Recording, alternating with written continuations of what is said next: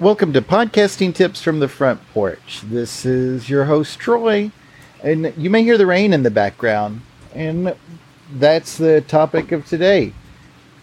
There are just gray days and time when the rains won't stop.